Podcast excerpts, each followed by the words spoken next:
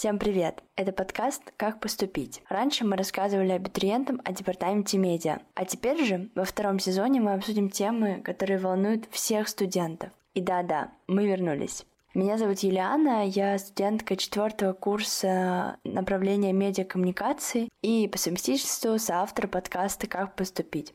В этом выпуске мы обсудим жизнь в общежитии. Я вот, например, никогда не жила в общаге, но слышала много разных историй про плюсы и минусы жизни в общежитии, про тараканов и про абсолютно прекрасные условия проживания. Теперь же захотелось узнать, что происходит в действительности. Именно поэтому я пригласила в студию на Хитровском переулке ребят, которые живут в общежитии и которые смогут с нами поделиться всеми тонкостями проживания там.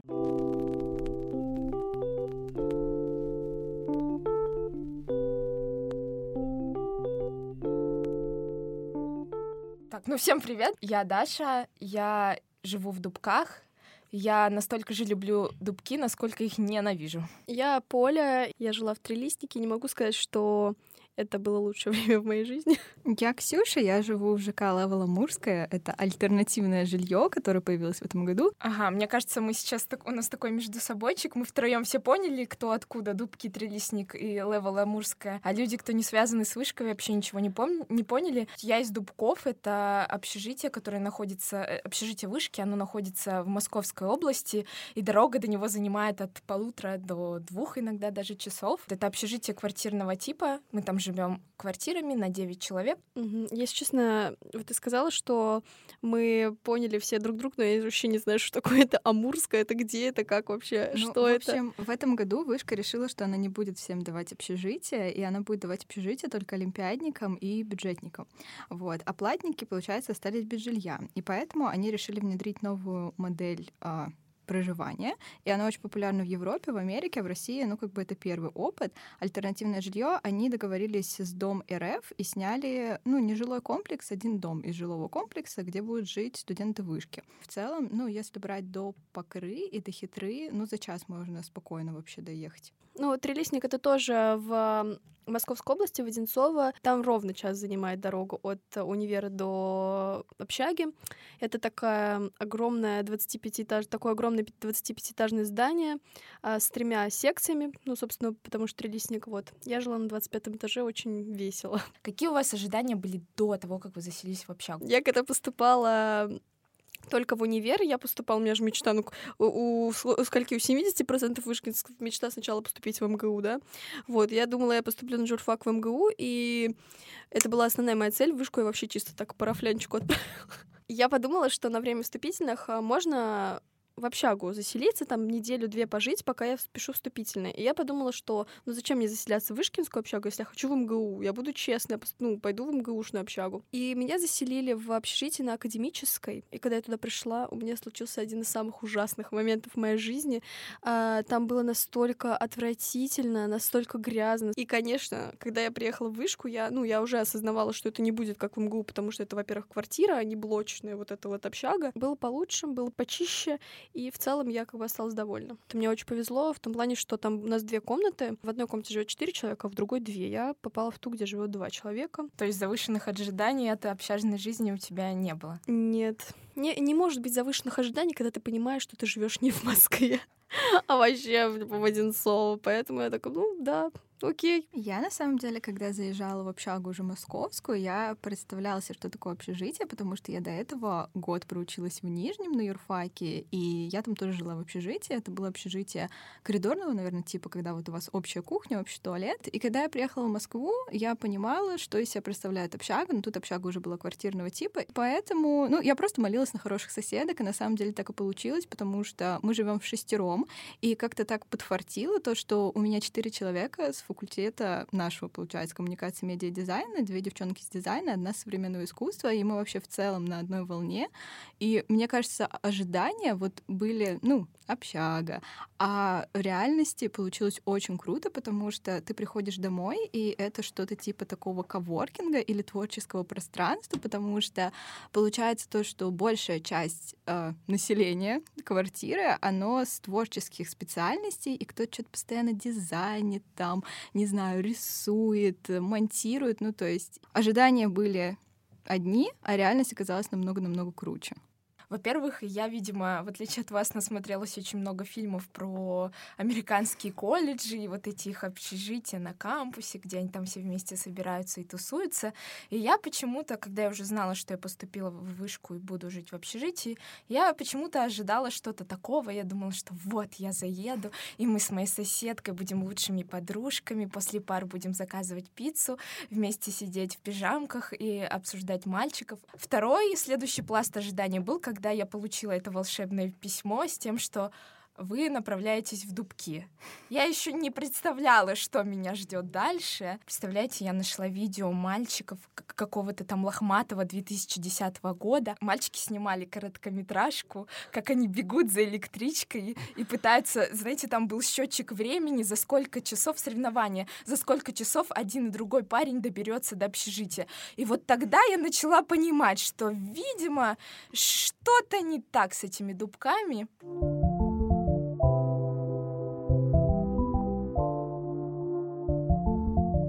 Если вы думали, что я пропала навсегда, то нет. Кто, если не я, расскажет про новую рубрику о жизни вне вышки. От долгой дороги страдают не только студенты из Дубков и Трелисника. Например, Варина общага находится в Петергофе. Сейчас я учусь на третьем курсе СПБГУ. Когда я училась на первом курсе, я жила в Пунке. И дорога до вуза, да и в целом до Санкт-Петербурга занимала достаточно много времени, где-то два-два с половиной часа. Добираться можно было разными способами. Можно было ездить на автобусе, можно было ездить на электричке, ну и дальше на метро. И, соответственно, с дорогой было связано несколько достаточно странных историй. Как только я заселилась, везде были расклеены объявления о том, что по дороге на электричку может встретить студентов эксгибиция перфекционист. Потом, когда стало достаточно темно, уже часов в семь, эта мысль не радовала, когда нужно было возвращаться поздно. По этим лесным тропинкам всегда ожидалось что-то страшное из этих лесов. Ну, вот в частности, эксгибиционист.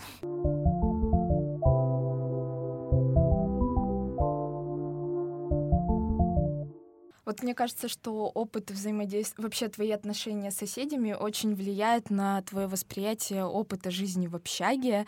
Э, если у вас хорошие отношения, и да. вы как-то можете договориться, то общага и тебе больше нравится. Как раз ты говоришь, что, что ты думала, что у тебя будет соседка, лучшая подружка. У меня примерно так и получилось. Из-за того, что я попала в двухместную комнату, первое, что я увидела в общаге, это вещи моей соседки, потому что она уже заселилась. Она с современного искусства, ну, она такая, знаете, очень творческий, прям максимально творческий, необычный человек, у нее какое-то свое видение мира, она очень талантливая. Просто мы друг другу притирались первый где-то месяц, но потом мы реально стали очень близкими друг к другу людьми. Мы все так сдружились, мне кажется, потому что мы начали с правильной ноты. Я когда только заехала, еще одна девочка Катя, которая уже была со мной, вот, и заезжает еще одна девочка, а значит, ее родители проводили, все, она заходит на кухню с бутылкой вина и говорит, девчонки, ну что, будем знакомиться? И, наверное, первые три дня, когда все заселялись, мы просто постоянно отмечали новоселье, мы заказывали роллы, мы просто болтали, смеялись со всего, то есть это был просто такой суперский вайб. И самое главное, мы сразу же договорились о том, что если какие-то есть конфликты, кому-то что-то не нравится, мы просто говорим об этом сразу, чтобы не было такого типа замалчивания, выходит там ненавидите друг друга. А у вас были какие-то разочарования, вот когда вот эта эйфория от первых э, дней проходит, когда все приветственные вечеринки заканчиваются, начинается уже какой-нибудь октябрь, э, вы все друг другу пытаетесь как-то притереться. Наверное, нас спасает посудомойка, потому что нет проблемы грязной посуды. У нас еще и посудомойки есть.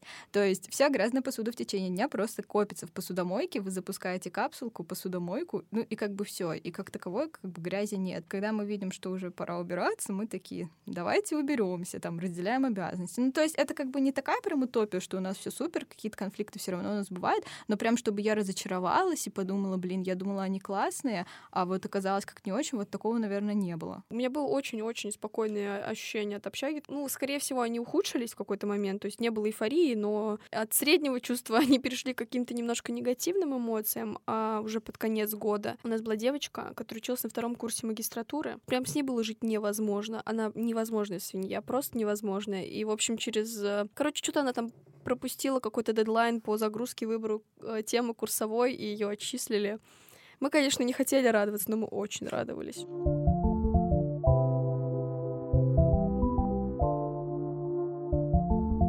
Мне кажется, соседи и грязь — это вообще такая одна большая отдельная тема. У меня тоже есть про это история, только грязь разводила в этой истории я. Я на первом курсе очень не любила мыть посуду по утрам. Вот прямо это у меня э, не соотносилось с моим утренним ритуалом. Каждое утро оставляла сковородку в раковине. Где-то с октября я начала нарушать правила, что мы не оставляем грязную посуду в раковине. Что делала моя соседка после того, как я уходила? Она брала эту сковородку и выносила ее на балкон. Первый раз я так приезжаю вечером, вижу свою сковородку на балконе. Не понимаю, что происходит, открываю беседу, понимаю, что, ага, косяк-то был мой. В общем, где-то целый месяц я брала свою грязную сковородку и тихонечко уносила ее в комнату, лишь бы ее не выносили на балкон. Так продолжалось где-то месяц, пока мы с ней не поговорили. Она была меня на курс старше, спасибо ей. Теперь я научилась мыть посуду по утрам. Так что наши соседи нас немножко воспитывают местами. Я всегда просто все ставлю на места, ну, типа, всю жизнь. А у моей соседки нет. Типа, у нас была такая комната смешная, половина комнаты вся чистая порядок, а другая просто какой-то дикий хаос, творческий беспорядок. Ну, она такая, говорю, еще такая очень эксцентричная личность. Вот, и один раз я прихожу домой, у нее на кровати просто какой-то лютый срач, она там что-то делала, что-то резала, что-то красила, и, короче, на полу лежит а, а, лист А4, там написано «Поле, не ругайся, я приду и все уберу» лучше жить в квартире. Реально. А, просто, когда ты живешь в общаге, у тебя, по сути, вот если так посмотреть, а, то пространство, которое тебе принадлежит, это, по сути, твой стол, твоя кровать, и там, ну, иногда туалет с ванной. Поль, ну я с тобой согласна, что минус общаги — это то, что тебе не хватает личного пространства, а еще никогда не знаешь, кто в это твое личное пространство может вторгнуться. Это и плюс, и минус общаги, потому что иногда ты такой сидишь, думаешь, ага, как бы мне провести этот вечер, в домашке может быть не сильно много, и тут приходят ребята, говорят, ой, вот мы тут пришли друзья, пойдем с нами там есть пиццу, пить вино. Э, так, дежурная это сейчас не слышала.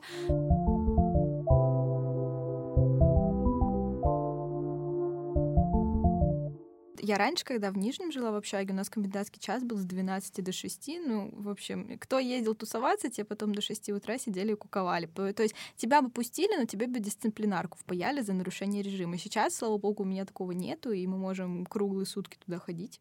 А у нас вот э, не было комендантского часа, и сейчас нет комендантского часа для жильцов. В 11 часов должны обязательно уходить те ребята, которые не вышкинцы, у которых нет пропуска. И у меня есть одна такая подруга, которая нагрянула ко мне в гости в общагу в 10 вечера. Она не знала, что есть комендантский час, кажется, или она про это забыла. На дворе 10 вечера, глубокий холодный ноябрь, звонит мне подруга, говорит, я еду к тебе я думаю, ага, что же сейчас делать? То есть там еще немного и электрички ходить перестанут. Она приезжает, думаю, ага, ну сейчас, сейчас будет какой-то криминал, мы немножко будем нарушать общажные правила. Моя подруга приезжает, я прошу свою соседку взять э, мой пропуск, я сижу тихонечко в комнате, делаю свои дела. Э, моя соседка с моим пропуском выходит и передает его моей подруге. Но Моя соседка забывает приложить этот пропуск на выходе, поэтому, когда моя подруга уже с моим пропуском пытается пройти в общежитие, немножко нелегально, пропуск блокируется, и у охранника, естественно, появляются вопросы. Когда блокируется пропуск, ты должен подойти к охраннику, желательно показать свои документы и сказать, что, ага, вот смотрите, вот мое лицо, вот фото, я — это я. А, мы с моей подругой довольно похожи внешне, она тоже светлая, у нее э, светлые волосы, у нее светлые глаза. Она подходит, э, это был ноябрь, то есть она закутана в шапку, в шарф. Она показывает э, пропуск и говорит, так это вот я. Он так не присматривается говорит, что-то как-то не похоже. Она говорит, ой, у меня паспорт в квартире, сейчас можно я за ним поднимусь? Залетает моя подруга и говорит, Даша, срочно иди, там твой пропуск остался у охранника, э, нужно показать твой паспорт. В общем, это был фокус с переодеванием. Э, я не знаю, как мой воспаленный мозг в 10 вечера, в 11 уже смог это придумать. Я ей говорю, Оля, раздевайся, я буду переодеваться в тебя. И что мы провернули? То есть я надеваю ее одежду, которую не так давно видел охранник, ее рюкзак, пытаюсь накраситься, как она, наматываюсь посильнее шарфом, э, беру свой уже паспорт, спускаюсь, у меня трясутся коленки. Я думаю, ну блин, ну сейчас, ну, ну, ну что, ну нас сейчас раскроют и все, и будем мы обе на улице сидеть. Подхожу я к охраннику, говорю, ну, я так устала, уже вечер, говорю, пустите меня уже скорее в мою комнату. Говорю, ну, смотрите, ну вот, я это я, вот мой паспорт, пожалуйста. Он по его лицу, по мимике, это надо было видеть, он понимает, что произошла какая-то подмена, и девочка не та. Но, видимо, он настолько поразился нашей находчивости, что он так, знаете, вот так вот эм, а, оттягивает так немного глаз, прищуривается, смотрит на меня, на паспорт и такой, а, ну вот теперь похоже, проходите. И, в общем, моя подруга все-таки переночевала у меня. Надеюсь, э, этот охранник уже не работает в Дуках, поэтому я думаю, ни, никому, да, уже можно эту историю рассказывать.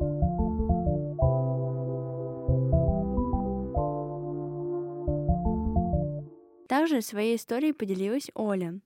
Она живет в общежитии МГУ пришли к нам на втором курсе зимой правдомы и говорят, сейчас мы будем вам менять шкафы, давайте вытаскивайте все свои вещи. А зная размеры нашей общаги, 10 квадратных метров на двух человек, мы наши вещи все вытащили и положить их, естественно, некуда, поэтому днем вот все-все-все наши вещи лежат на кровати, ночью все-все-все наши вещи лежат на столе. А вытаскивать и складывать их обратно в шкаф нельзя, потому что в любой день могут прийти работники. А если в шкафу лежат вещи, то они их не имеют права трогать, поэтому такая ситуация. Спустя пять дней ежедневного перетаскивания вещей с кровати на стол и со стола на кровать к нам приходят работники и наши шкафы аккуратненько выламывают. Мы говорим, ладно, хорошо, а поставите когда? Они говорят, ну, оставить будет другая компания скоро. На третий день нам надоело сидеть в комнате с огромным количеством вещей, все наши сапоги, пуховики вместе с нами валяются, по утрам мы через это все пробираемся. Пошли мы к нашему начальству и такие спрашиваем, спрашиваем, ну, а когда, собственно, нам поставят новый шкаф, чтобы мы туда все свое добро сложили. И нам говорят, мы тут поругались немножко со второй компанией, поэтому пока что новый шкаф ставить не будут. И я помню, как мы с Беллой чисто сидели в нашей комнатусечке. Она стала очень пустая, там такая большая белая выбоина, и наши вещи лежат на кровати, и мы думаем, боже мой, что же с этим делать? Шкафчики нам потом поставили, все было в порядке.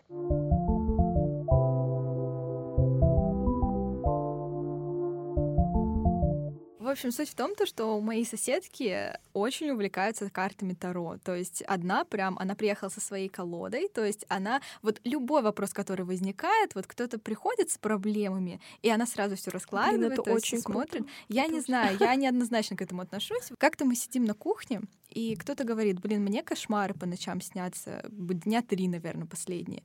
И другая говорит, блин, и мне тоже. И я такая сижу, а мне тоже приснился кошмар. И, в общем, выяснилось, что как бы шести человекам из нашей квартиры снятся кошмары уже три дня. Ну, конечно же, мы пошли картам Таро. Ну, как бы тут без вопросов было. Вот. И, в общем, карты нам сказали вот что. А у одной соседки есть друг. В общем, этот друг пришел к нам в квартиру, и карты нам сказали, что он на себе принес порчу какого-то там демона, нечисть. И, в общем, в его квартире этой нечисти не понравилось, потому что она была женского пола, и она решила обосноваться у нас. Она хочет вселить к нам раздор, чтобы мы вечно пьянствовали, у нас появлялись худшие черты характера. Я напоминаю, нам это все рассказали карты Таро. А она сходила за этими свечами, и вечером, наверное, часов 9-10 уже было. Выключается свет во всей квартире, она ходит со свечой вот так вот по комнате, по квартире. Ее друг и моя соседка стоят вот так зеркалами, потому что якобы нечисть по зеркалам передвигается. Вот. И, в общем, суть в том, что если пламя свечи, оно там что-то дергается или дым черный идет, значит, оно здесь.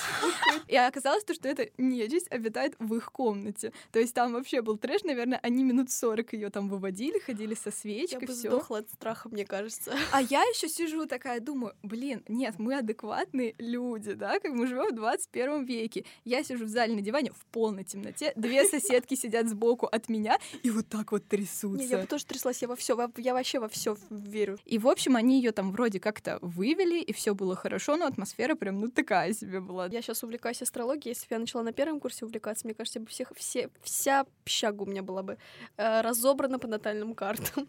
Я вообще обожаю эти общажные моменты, когда вы со своими соседями опри- а, объединяетесь против какого-то общего зла, будь то нечистая сила. Вот мы с девчонками против э, нечистой силы, конечно, не объединялись, мы объединялись только против э, фруктовых мушек. Я помню, как-то Ой, сижу, фу. я сижу, тоже готовлюсь, э, готовлю какой-то проект, чувствую, пахнет чесноком. Они, бры... они решили брызгать водой, чесночной водой, опрызгать все поверхности. И как бы ты не можешь оставаться в стороне, это же твоя квартира, все твои соседки что-то делают, и ты думаешь, ну это ведь, наверное, не работает.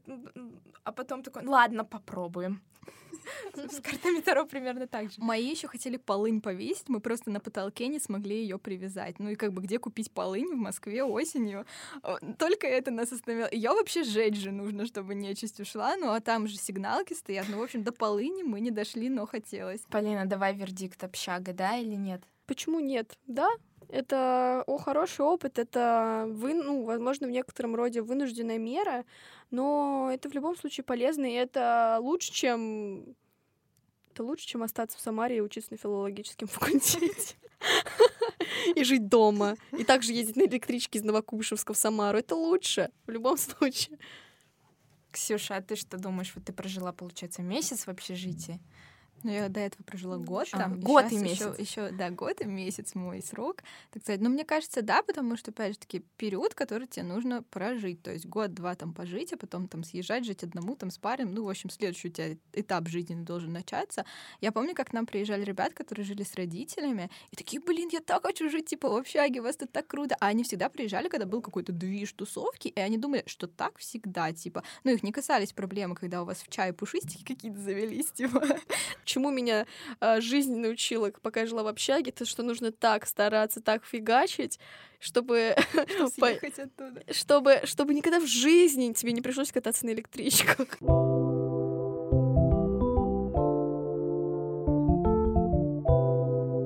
Кажется, что общага — это такое классное... Это, это очень быстрое взросление.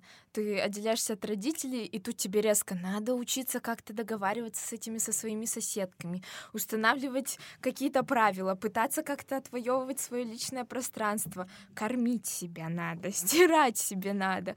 В общем, ты резко по всем фронтам очень многому учишься, и поэтому я общаге говорю «да», но на пару годиков. И Стремитесь к тому, чтобы жить в Москве.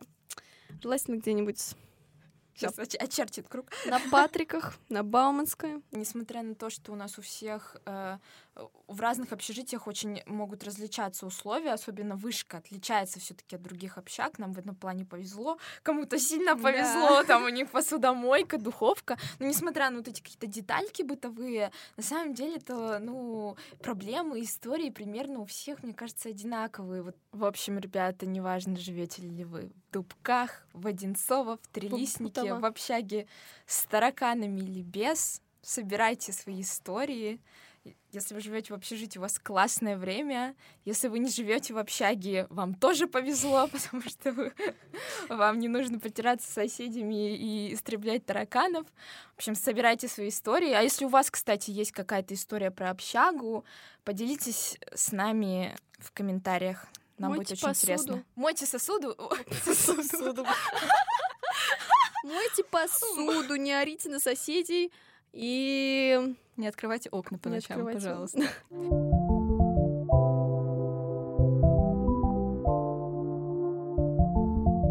Как же много историй про общежитие мы сегодня с вами услышали. Надеюсь, этот выпуск был для вас таким же полезным и увлекательным, как и для меня. Над ним работала команда студентов департамента медиа. До следующих выпусков.